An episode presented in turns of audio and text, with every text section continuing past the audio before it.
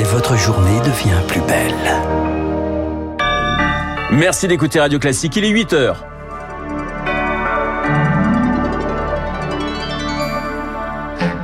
La matinale de Radio Classique avec Renaud Blanc. Tous sauf une ZAD. Gérald Darmanin déploie plus de 1000 gendarmes dans les Deux-Sèvres et dénonce l'écoterrorisme de militants écologistes contre un projet de méga bassine. Le retour de Lula au Brésil. Élu président la nuit dernière, il remporte l'élection contre le populiste Jair Bolsonaro. Et puis, entre le manque de personnel et l'épidémie de bronchiolite, les services pédiatriques sont en grève aujourd'hui dans les Bouches du Rhône. On en parle avec le professeur Stéphane Daugé de la Timone à Marseille. Radio. Classique. Et le journal de 8 heures nous est présenté par Charles Bonner. Bonjour Charles. Bonjour Renaud, bonjour à tous. À la une ce matin, une lutte qui s'installe dans la durée. Un village en cours de construction avec des tours de guet après un week-end de manifestations particulièrement violentes. Samedi, le gouvernement redoute l'installation d'une ZAD à Sainte-Soline. C'est dans les Deux-Sèvres contre un projet de grande bassine. Baptiste Gabory, que l'on comprenne bien, ces bassines sont présentées par les agriculteurs comme la solution pour lutter contre la sécheresse. 16 retenues d'eau au total, dont celle de Sainte-Soline dans ce bassin de la Sèvre des immenses cratères qui seront remplis l'hiver en pompant l'eau des nappes phréatiques pour être utilisés l'été pour l'irrigation. François Péterin est administrateur de la COP de l'eau qui porte ce projet on ne perturbe pas le cycle de l'eau. On vient prendre un, surplus qui est dans la nappe, on a des nappes très superficielles, on a un moindre impact l'hiver à prélever dans, dans ces milieux-là. Alors aujourd'hui, tout le monde prend dans les nappes euh, l'été et on sait très bien les conséquences que ça a. L'impact sur les milieux naturels sera faible selon une étude scientifique publiée en juillet dernier. Le débit des cours d'eau augmentera même l'été. En revanche, les scientifiques s'interrogent sur l'utilité de ces bassines en cas de sécheresse à répétition. Isabelle La Jeunesse, hydrologue. On nous dit qu'on va prendre un excédent d'eau en période hivernale, les cours d'eau sont à sec, c'est normalement la période de recharge. Rien qu'aujourd'hui, comment est-ce qu'on ferait pour recharger ces bassines alors que déjà on n'a même pas rechargé nos nappes? Les spécialistes rappellent que la priorité doit être de revoir les usages de l'eau, notamment avec moins de cultures très gourmandes en eau. Baptiste Gabory, votre chronique 3 minutes pour la planète à retrouver sur radioclassique.fr. Ce débat devient politique. Le ministre de l'Intérieur Gérald Darmanin dénonçait hier des actes d'écoterrorisme. La présence d'une quarantaine de fichiers, 60 gendarmes et 50 manifestants sont blessés. À présent sur place, Yannick Jadot, candidat écolo à la présidentielle, a été hué la voiture qui le transportait a tagué. À l'Assemblée nationale, on rejoue la même pièce. La motion de censure déposée par la gauche est examinée aujourd'hui avec les mêmes chances de réussite que les trois derniers échecs déposés après le 49-3 du gouvernement sur l'intégralité du budget de la sécurité sociale. Non, c'est non. Laurent Berger réaffirme son opposition à un report de l'âge de départ à la retraite. Interview du patron de la CFDT dans le Figaro. Laurent Berger est également opposé à une augmentation de la durée de cotisation. Charles au Brésil, Lula réussit son retour en politique pouvoir entre 2003 et 2010. Lula, c'est le synonyme d'un Brésil prospère, de l'émergence d'une classe moyenne, mais c'est aussi le synonyme d'affaires judiciaires, d'un an et demi de prison avant d'être blanchi. Cette nuit, il a remporté l'élection présidentielle. 50,9% des voix contre le sortant Jair Bolsonaro. Une courte avance et un mandat qui s'annonce complexe, Marc Tédé. Oui, pour euh, tenir ses promesses telles que l'augmentation du salaire minimum, la suppression de l'impôt sur le revenu pour les, plus, les foyers les plus modestes ou encore une hausse des aides sociales. Lula devra batailler au Parlement, d'autant que son rival Jair Bolsonaro a certes perdu la présidentielle. Sa formation est devenue la première force dans les deux chambres du Parlement, comme le souligne Jean-Jacques Kourlianski, chercheur à l'IRIS. Le Parlement brésilien est un Parlement dans lequel les soutiens de Lula sont très minoritaires. Il y a 513 députés, il peut compter sur 150. Bolsonaro, de l'autre côté, peut compter sur un peu plus de 200. Donc l'élément décisif, c'est un espèce de marée composé de députés ou de sénateurs élus sur des bases locales, qui sont des gens très opportunistes, qui monnaient leur soutien. Il lui faudra donc composer avec ses élus, parfois à coup de subventions. Son vice-président, le centriste Geraldo Acmin, devrait l'épauler dans cette quête d'une coalition stable.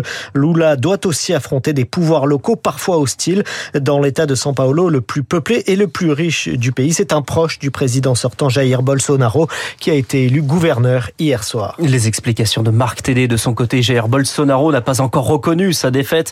En revanche, Emmanuel Macron adresse ses félicitations à Lula et se réjouit de renouer le lien d'amitié entre les deux pays. Et je vous rappelle qu'à 8h15, je recevrai Gaspard Estrada, spécialiste du Brésil. Charles, des explosions entendues ce matin à Kiev, la capitale de l'Ukraine. Au moins cinq détonations entendues dans la matinée selon l'agence France Presse. Des quartiers sont privés de courant. Cela fait suite à une attaque il y a trois jours en mer Noire. La marine russe visée par des drones et dans la foulée, en réaction, la Russie s'est retirée de l'accord signé en juin dernier. Résultat, plus aucun bateau ne transporte de céréales ukrainiennes en mer Noire. Mais dans le camp d'en face, on parle d'un prétexte pour faire pression et faire peser la menace de famine Eric Kioch. Bloquer les céréales, une stratégie prévisible. Avec ces récents revers militaires, ce n'était qu'une question de temps pour que Moscou ne la mette à exécution, affirme Florian Garnier, producteur céréalier français en Ukraine. Évidemment, la Russie s'est donné un prétexte avec les bombardements sur Sébastopol, mais nous, ça faisait déjà plus d'un mois qu'on en parlait avec les opérateurs ukrainiens, on le redoutait. Hein. Les marchés avaient d'ailleurs anticipé, les prix des grains ont augmenté ces derniers jours, le Kremlin se montrant de plus en plus critique contre l'accord conclu en juillet.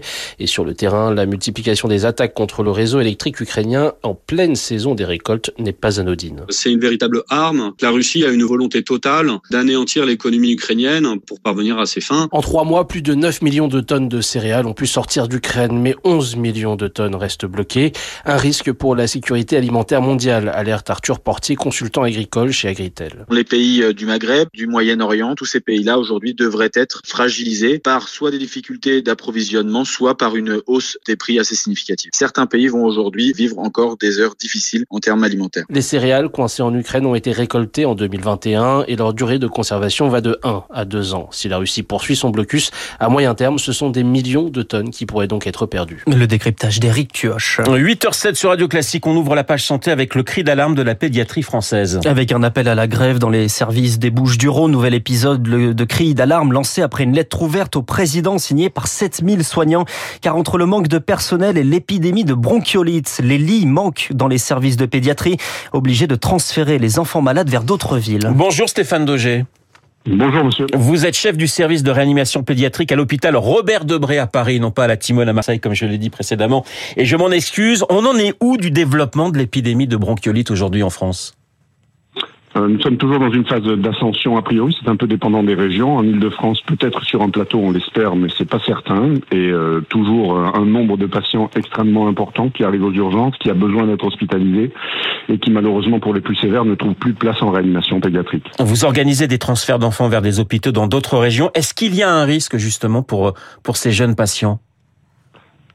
Alors écoutez, c'est le SMUR euh, pédiatrique qui organise ça sur l'île de France depuis maintenant le 8 septembre. Hein. Donc euh, on a tenté d'étouffer un peu les choses, mais ça fait longtemps que nous sommes déjà obligés de transférer les patients faute de lit.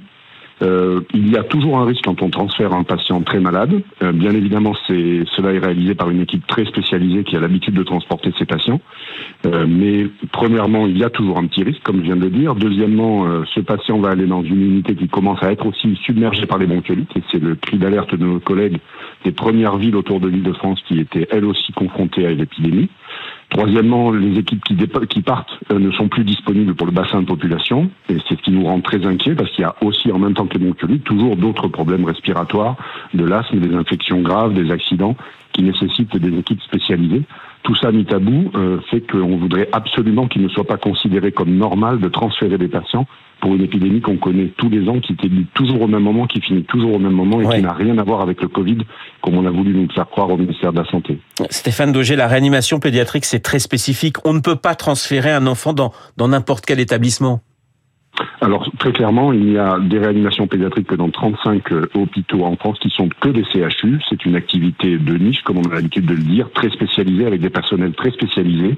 Et je pense qu'il serait quand même temps que le gouvernement, alors qu'on l'alerte depuis de nombreuses années, se rende compte qu'il faut euh, renforcer ces services, leur donner la possibilité de travailler, leur donner la possibilité d'absorber ces épidémies qu'on connaît, qu'on sait prendre en charge, dont on peut s'occuper, mais en nous donnant les personnels, les qualifications et la reconnaissance qui nous est due depuis très longtemps. Justement, Stéphane Daugé, le gouvernement a réagi en annonçant une enveloppe de 150 millions d'euros. Est-ce que c'est suffisant? Alors, monsieur, je pense que vous avez lu la même chose que moi, ou alors les choses ont changé, vous avez plus d'informations. Ces 150 millions, ils ont été distribués à tous les services en tension de l'hôpital. Donc, il y aura des miettes pour la pédiatrie et des surmiettes pour la réanimation pédiatrique. C'est une honte absolue. On venait juste de voir le ministre de la Santé à l'hôpital Robert Debré pendant trois heures. C'est la première fois que j'ai pu parler à un ministre aussi longtemps pour la réanimation pédiatrique, mais mes collègues d'autres services étaient présents. Et à la sortie, on nous annonce quelque chose de comme ça, qui n'a absolument rien à voir avec les besoins. Euh, très clairement, nous avons expliqué au ministre depuis là maintenant trois semaines tout ce dont nous avions besoin pour travailler correctement, en payant entre autres les plus petits salaires de l'hôpital de manière décente et en nous donnant les moyens de nous organiser correctement. Et cette réponse n'est pas du tout à la hauteur des besoins et elle ne doit sûrement pas être que financière en plus de tout. Merci beaucoup Stéphane Doget d'avoir été ce matin en ligne avec nous. On va suivre de très près ce, dossier et on vous invitera à nouveau pour faire le point euh, sur euh, la situation. Je rappelle que vous êtes chef du service de réanimation pédiatrique à l'hôpital Robert Debray à Paris. La suite de ce journal avec vous, mon cher Charles. Eh bien, on termine avec du football et l'Olympique lyonnais sous l'effet blanc. L'OL reprend des couleurs depuis l'arrivée de Laurent Blanc au poste d'entraîneur. Victoire hier contre Lille, 1-0 à domicile. En revanche, Lorient est éjecté du podium après une défaite à domicile contre Nice 2-1. La troisième place est donc récupérée récupéré par Rennes, facile vainqueur de Montpellier 3-0. Voilà, l'effet Laurent Blanc et non pas l'effet Renault Blanc, ça c'est un autre problème. Merci Charles, le journal de 8 heures présenté par Charles Bonner. Il est 8h11 sur l'antenne de Radio Classique. Dans un instant, nous allons parler euh, du Brésil avec euh, mon invité, ces élections, ces élections présidentielles avec la victoire de Lula, mon invité Gaspard Estrada. Et puis auparavant, vous aurez bien sûr l'édito politique de